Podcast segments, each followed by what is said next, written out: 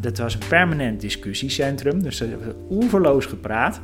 Uh, uh, en er werd dus geslapen. En ik weet niet of jullie de, de, de houten stoelen kennen die in het academiegebouw staan. Daar, daar sliepen ze ook op en, en naast.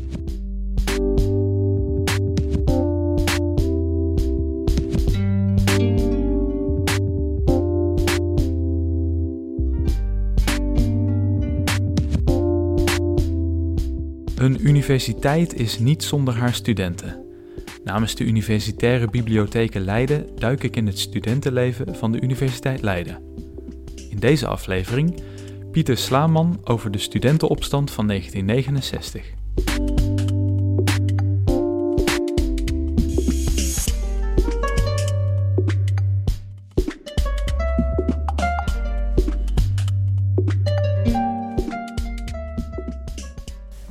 Welkom Pieter. Hartstikke leuk dat je er bent.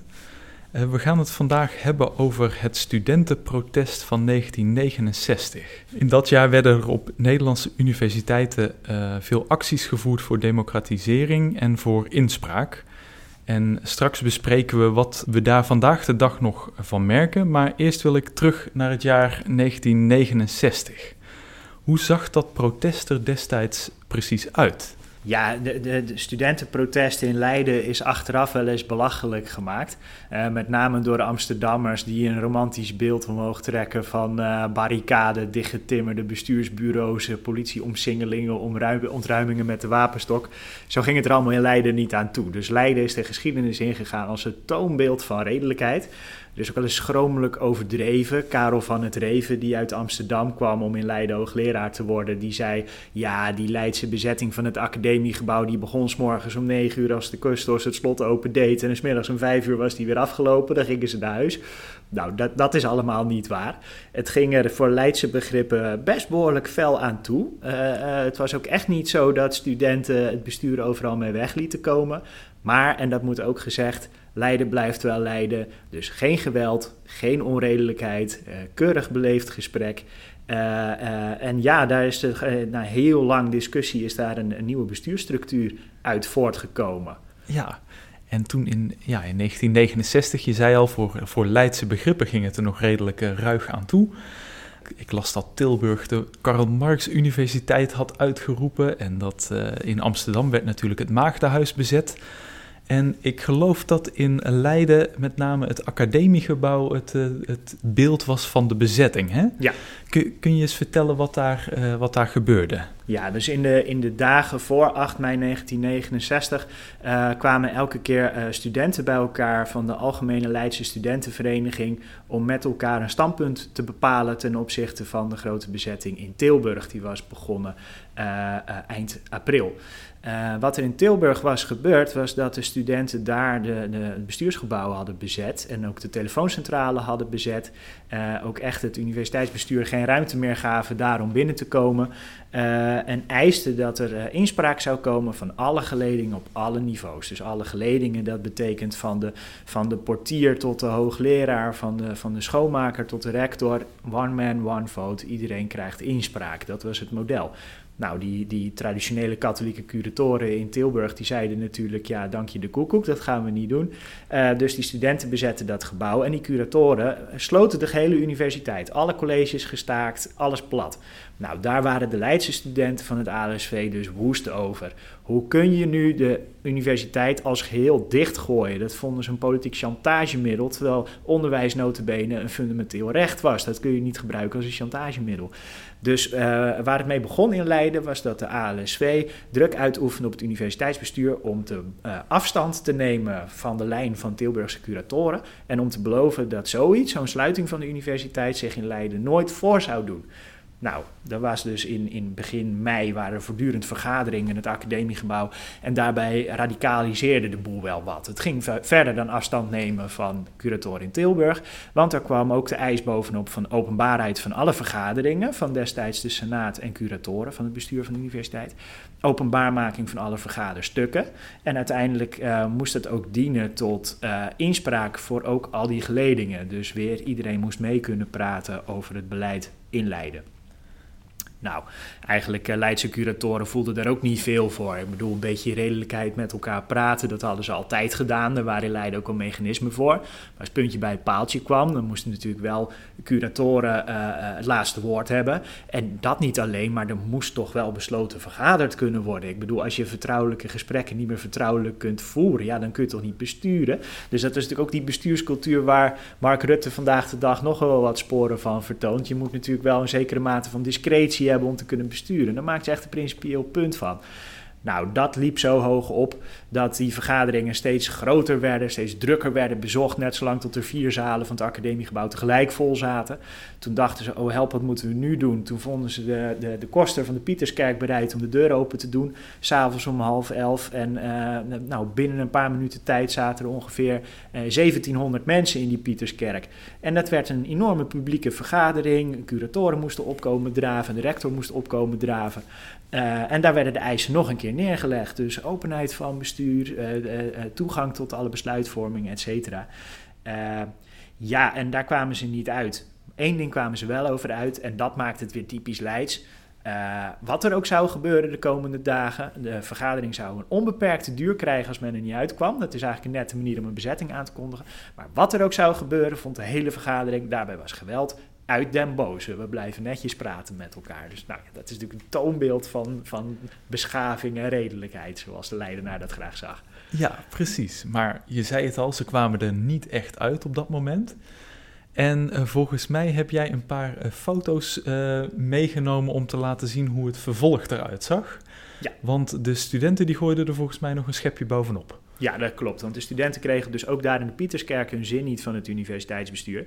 Er was dan een, motie aangenomen door uh, Frans Lijnse, die uh, uh, eigenlijk luidde dat als het bestuur niet toe zou geven, dat dan de vergadering een permanent karakter zou krijgen. ja, en de rector dacht, wat doen we nu? Ik kan twee dingen doen. Ik kan dit heel hoog opspelen en dat verbieden. of ik zeg gewoon, nou ja, dat is een bespreking van een academische zaak. Dat doen wij in het academiegebouw. Dus ik stel uh, de gewelfkamer van het academiegebouw ter beschikking. Uh, ik geef die jongens zelfs stencilmachines als ze dat graag willen. Ze kunnen dekens krijgen. Broodjes werden voorzien door de universitaire catering. En achteraf heeft een van die activisten, Hans van Dam, ook gezegd...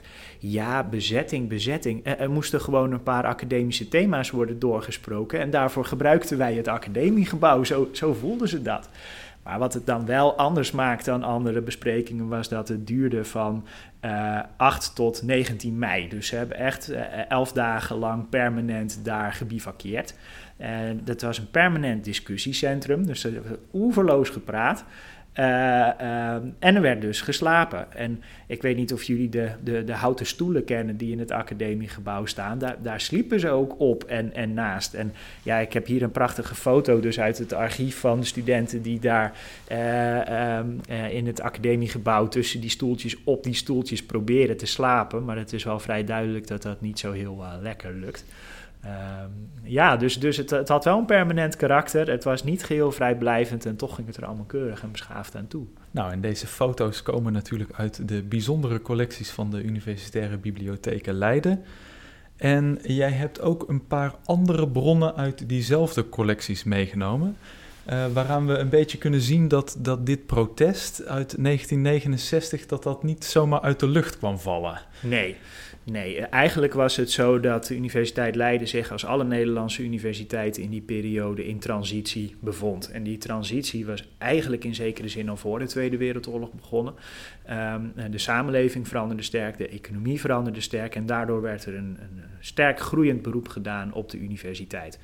Nou, de, de, traditionele universiteit in Nederland die, uh, had een plaats in uh, een, een, economie die vooral draaide op, op uh, landbouw en handel landbouw en handel, dat, daar had je geen academische studie voor nodig. De academische studie was echt om de bestuurlijke elite, de rechtspraak, de kerkelijke elite, maar hoe dan ook de maatschappelijke elite op te leiden. En uh, het ging eigenlijk nog niet eens zozeer om die inhoud van die opleidingen, want die was dusdanig theoretisch van aard dat je er eigenlijk niet eens goed een beroep mee uit kon oefenen. Nee, het was de voltooiing van een opvoeding op stand. Dus daar hoorde heel veel bij ook. En zeker dat corporale leven, dat je niet los kon zien van een studie aan de universiteit, dat was echt een volmaking van een opvoeding. En ja, dat ging eigenlijk knellen. Dat ging al knellen vanaf het einde van de 19e eeuw, omdat steeds meer mensen uit de middenklasse naar de universiteit kwamen, omdat ze met een diploma een beroep uit wilden oefenen, in het administratief middenkader bijvoorbeeld, of in de techniek. Uh, er kwamen steeds meer spoorstudenten. Dat was veel een gruwel. Dat waren mensen die bijvoorbeeld uit Den Haag of Haarlem kwamen met de trein. Uh, die kwamen college volgen en die gingen smiddags om drie uur gewoon doodleuk weer naar huis. Die zag je nooit op de soos. Die deden niet mee aan al die activiteiten. Juist dat vormende deel van die studie, daar deden zij niet aan mee. Dus het begon uit elkaar te vallen. Je kreeg enerzijds die oude traditionele universiteit. Anderzijds kreeg je een groep middenklasse studenten die eigenlijk met een vrij utilitaire houding, met een, met een praktisch doel daar kwamen en eigenlijk ook zo snel mogelijk weer weg wilden. Ja, en, en, en dat scharnierpunt, daar zit je echt op in mei 69. En ik kan het ook met een anekdote mooi beeldend laten zien. Terwijl het academiegebouw het permanente discussiecentrum in de gewelfkamer bezig was. En studenten daar in hun uh, ribbroeken uh, lagen uh, te wachten en te discussiëren. vertelde Henk-Jan de Jonge mij, lang rector van de Godgeleerde faculteit geweest. Hij zei, ik deed op dat moment examen. Het academiegebouw draaide gewoon door. En ik stapte in mijn rokkostuum over die ribbroeken heen om, om boven examen te gaan doen in de faculteitskamer. Dus je ziet er eigenlijk twee werelden langs elkaar schuiven. Een nieuwe wereld van mensen uit de middenklasse die al het elitaire gedoe niet begrepen en niet wilden die ook afbeelden van het idee dat de universiteit een soort afgescheiden biotoop was, waar je even helemaal los van de maatschappij mocht zijn. Nee, die wilde juist de deuren opengooien, uh, volop verbinding zoeken met de maatschappij, maatschappelijke problemen. Er moesten ook andere onderwerpen op de agenda komen. Um, dus je ziet echt die, door de, de opkomst van die middenklasse studenten, die langzamerhand ook de meerderheid gingen vormen, ontstaat echt een eis van dit moet echt niet meer een opvoedingsinstituut voor een elite zijn. Dit moet een, dit moet een democratische instelling zijn die moet dienen om de samenleving recht rechtvaardiger te maken, om de samenleving te veranderen. Ja. En die twee beelden die botsten eigenlijk frontaal in 69, zou je kunnen zeggen. En ze zeggen wel eens, eh, degene die dat als eerste aanzien komen, dat zijn de mensen van buiten. Hè? En ja. je hebt nu ook een, een, een document meegenomen, of een bron meegenomen, waarin een Amerikaanse hoogleraar, is het geloof ik, uh, de Leidse Universiteit uh, bezocht en daar ja. nogal pittige uitspraken over deed. Ja, ja, de Leidse Universiteit is altijd gezegend geweest met een uh, robuust zelfvertrouwen. Dat was toen ook al zo. Dus uh, uh, eind jaren 40 kwam er een, een Amerikaanse hoogleraar uit Harvard, een historicus, Perry Miller. En die werd eigenlijk door de Amerikaanse overheid gestuurd op een missie omdat uh, Europa was bevrijd door de Amerikanen, de strijd met de Sovjets stond voor de deur. En uh, Europa moest eigenlijk af van dat dédain voor de Amerikaanse cultuur, van die onwetendheid voor de Amerikaanse samenleving. En de beste Amerikaanse wetenschappers werden naar West-Europa gestuurd om, om uh, een beetje respect en kennis voor Amerika bij te brengen aan mensen in Nederland. Nou, dat is Perry Miller niet goed bevallen.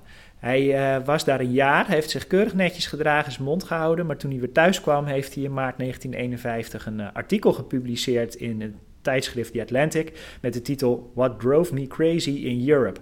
En daarin fileert hij het, het Nederlandse en eigenlijk het hele Europese universitaire systeem als volstrekt vermomd, achterhaald, niet geschikt om een moderne economie mee te stutten, maar ook niet geschikt om, om, om de bestuurlijke, de, de politieke eisen van de nieuwe tijd mee te tackelen.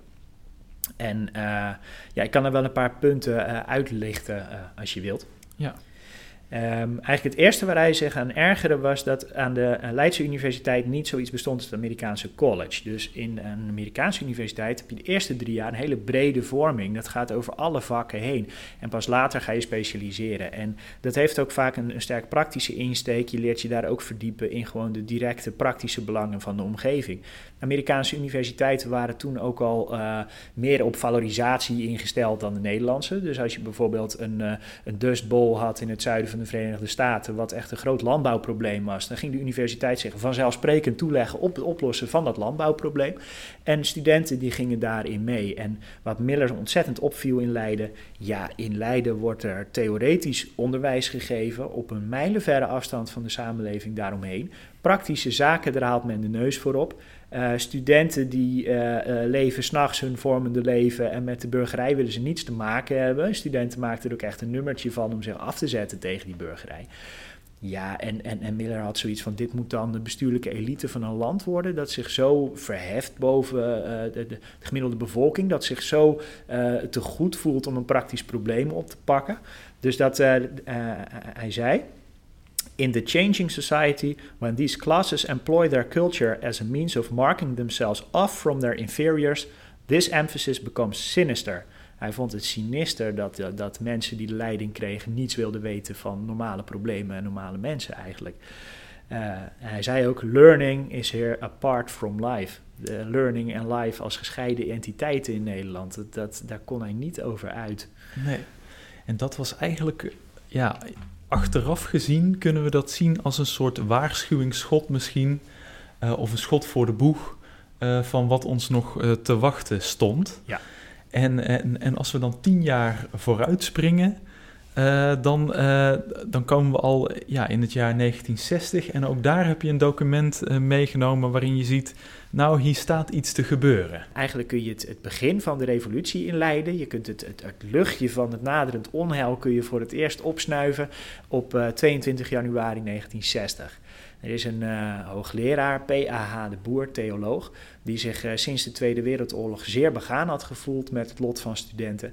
Maar uh, die was altijd erg van de goede zeden. Dus hij schreef een artikel in het LUB waarin hij zich opwond over het feit dat op zoveel studentenkamers tegenwoordig na 11 uur nog steeds bezoek was. Dat was vroeger toch door, door hospita's werd dat verboden en dat deed je niet. En nu was het aan de orde van de dag en erger nog, daar was ook gemengd bezoek bij. Uh, uh, vrouwen bij mannen, mannen bij vrouwen. En daar moest toch paal en perk aan worden gesteld. Dus de boer houdt een pleidooi voor uh, het beëindigen van bezoek na 11 uur s avonds. En dan wordt er direct een redactioneel commentaartje onder geplaatst die luidt... De redactievergadering brak om drie uur s'nachts af ten huize van een mederedactrice. De gebruikelijke orgieën vonden plaats. Nou, dat klinkt anno nu als nog steeds een tamelijk braaf gebbetje, maar in die tijd was dat een, een, een behoorlijk grote mond tegen zo'n autoriteit. Uh, uh, dus je ziet daar ineens dat de student terug begint te praten tegen de hoogleraar en dat de belangen van die student dus eigenlijk ook steeds serieuzer worden genomen hierin. Nou, dat proces dat komt wel los, ook in Leiden, maar het gaat niet heel snel. En dan moet je eigenlijk mei 69 zien als een soort escalatie van iets wat echt al heel lang in de lucht hing. En in, nou ja, in het begin vertelde je het al, in Leiden was het, was het bijna, een beetje een, bijna een beetje een komische uh, escalatie, zou je kunnen zeggen. Of, of misschien zelfs een beetje een, een soort naïeve escalatie, als je het vergelijkt met andere delen van het land. Um, heeft, dat nou, heeft dat nou wel zijn doel bereikt, zeg maar? Hè? Zien we daar nog wat van? Ja, daar zien we zeker wat van. Uh, maar het opmerkelijke is wel dat men in Leiden uitging van een soort Leids exceptionalisme. Uh, dat was het idee van uh, wij hebben hier in Leiden een Leids probleem, daar gaan we Leidse oplossing voor bedenken en daar gaan we mee verder. Dus er is meer dan een jaar lang onderhandeld over een nieuwe bestuursstructuur die zou passen in de Leidse situatie. Maar uiteindelijk werd de bestuursstructuur van Nederlandse universiteiten bepaald door de wet omdat ook in die tijd nog de minister een veel grotere invloed had op universitaire aangelegenheden dan we vandaag gewend zijn. Dus um, uh, minister Veringa kwam in 1970 met zijn wet universitaire bestuurshervorming. Daarin legde hij aan alle universiteiten de bestuursorganen op die we vandaag nog gewend zijn. Uh, laten we grofweg zeggen het college van bestuur als de uitvoerende macht, de universiteitsraad als de controlerende macht, uh, uh, de indeling in het faculteitsraden, faculteitsbesturen, dat komt uit die WUB van 1970. Dat werd opgelegd. Ja, en ineens moest Leiden zich voegen aan een model dat van bovenaf kwam nederdalen. En dat was wel even slikken voor heel veel mensen. Want ze hadden het misschien liever op eigen kracht gedaan, zeg maar, en naar, ja. naar eigen inzicht. Ja, zeker. Ja. Nu was het wel zo dat die wet dus bedoeld was om uh, twee problemen aan te pakken. Die ene was de inefficiëntie van een wat amateuristisch bestuur, terwijl het zulke enorme organen waren geworden. En het tweede was, ja, je moest toch inspraak gaan gunnen in heel vergaande mate om die revolutie te dempen. Het was eigenlijk een soort pragmatische aanpassing aan de eisen van die studenten. Dus wat je in eerste instantie zag, was dat die universiteitsraad echt machtig was. Ik zei net wel vrij onterecht dat er een uitvoerende macht was, college van bestuur, en een controlerende macht, de universiteitsraad. Maar in feite deed die universiteitsraad volop aan medebestuur. Dus die nam allerlei initiatieven en dwong het college van bestuur om daaraan mee te doen. Daar zaten ook allerlei hele activistische initiatieven bij. Uh, uh, er moest bijvoorbeeld steun komen voor uh, ziekenhuizen in Noord-Vietnam. dat, dat waren toch de, communistische medestrijders. Ehm, en het conflict liep heel hoog op toen in 1971 het Amerikaanse leger een subsidie wilde geven aan de bekende immunoloog John van Rood. John van Rood had in Leiden wereldwijd naam gemaakt met onderzoek naar afweerreacties van het lichaam tegen een getransplanteerd orgaan. En hij had uitgevonden hoe je die afweerreactie kunt remmen. Nou, het Amerikaanse leger was daarin geïnteresseerd en wilde een groot bedrag overmaken. En de universiteitsraad die sprong direct op rood, want dat was steun aan het Amerikaanse leger dat uh, uh, in Vietnam zo'n enorm huis hield. Dus die subsidie die mocht niet aanvaard worden. Nou, het college van bestuur was daar natuurlijk ontzettend op tegen. Niet alleen omdat het wat aan de liberale conservatieve kant was en best wel sympathie had voor de Amerikanen.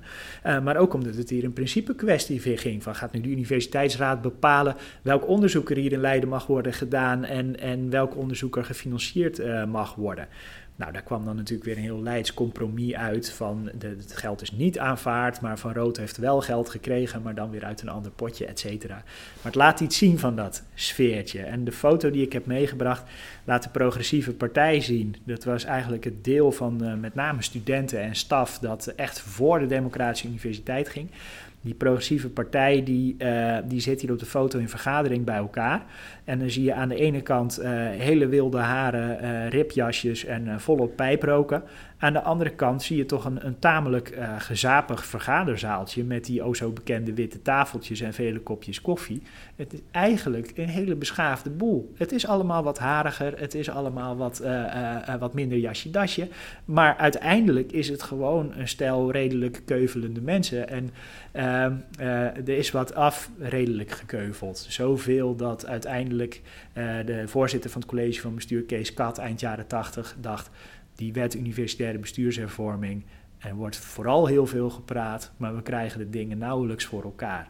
En, en dat sentiment heeft uiteindelijk ook de ondergang van die wet ingeluid. Dus je mag er wel uitzien als, uh, als een uh, Bob Dylan in zijn jonge jaren, maar uiteindelijk was je nog uh, vooral aan het vergaderen, zeg maar. Ja, ja, het was behoorlijk technocratisch gebeuren allemaal, ook voor die universiteitsraad. Er waren ook een hoop studenten die daar gewoon geen geduld en geen zin in hadden hoor, want toen de revolutie verwaterde in, in een groot vergadercircuit, toen hebben heel veel van de, van de studentenleiders van het eerste uur gedacht, ja, ik stop hiermee, ik ga me op het vormingswerk richten of ik ga in Den Haag demonstreren tegen andere maatschappelijke thema's, die verdwenen gewoon. Het was eigenlijk maar een handjevol van de, van de studentenleiders die zich echt volop uh, vergadertijger toonden. En sommigen werden ook uh, geïncorporeerd. Bijvoorbeeld uh, Matthijs Kornstra, die is lid geworden van het college van bestuur. Um, nou, en toevallig op het moment dat we deze podcast opnemen, zijn de verkiezingen ook bezig voor de universiteitsraad. Dus als ik iets mag concluderen, is dat de mensen die op dit moment gaan stemmen, heel veel te danken hebben aan deze vreedzame en grappige revolutie in uh, 69. Ja, zonder mei 69 was stemmen voor de universiteitsraad inderdaad uh, ondenkbaar geweest. En um, er wordt wel heel wat afgeklaagd over de universiteitsraad en animo voor het stemmen is vaak niet, uh, niet bijzonder hoog. Uh, toch moeten we ons denk ik wel realiseren dat we met, met 32.000 studenten zijn en met 7.000 medewerkers. Dat je niet van het college van bestuur mag verwachten dat ze precies weten wat er allemaal in ons hoofd en ons hart omgaat. Dus we moeten echt wel de middelen die we hebben om dat te laten weten ook actief gebruiken.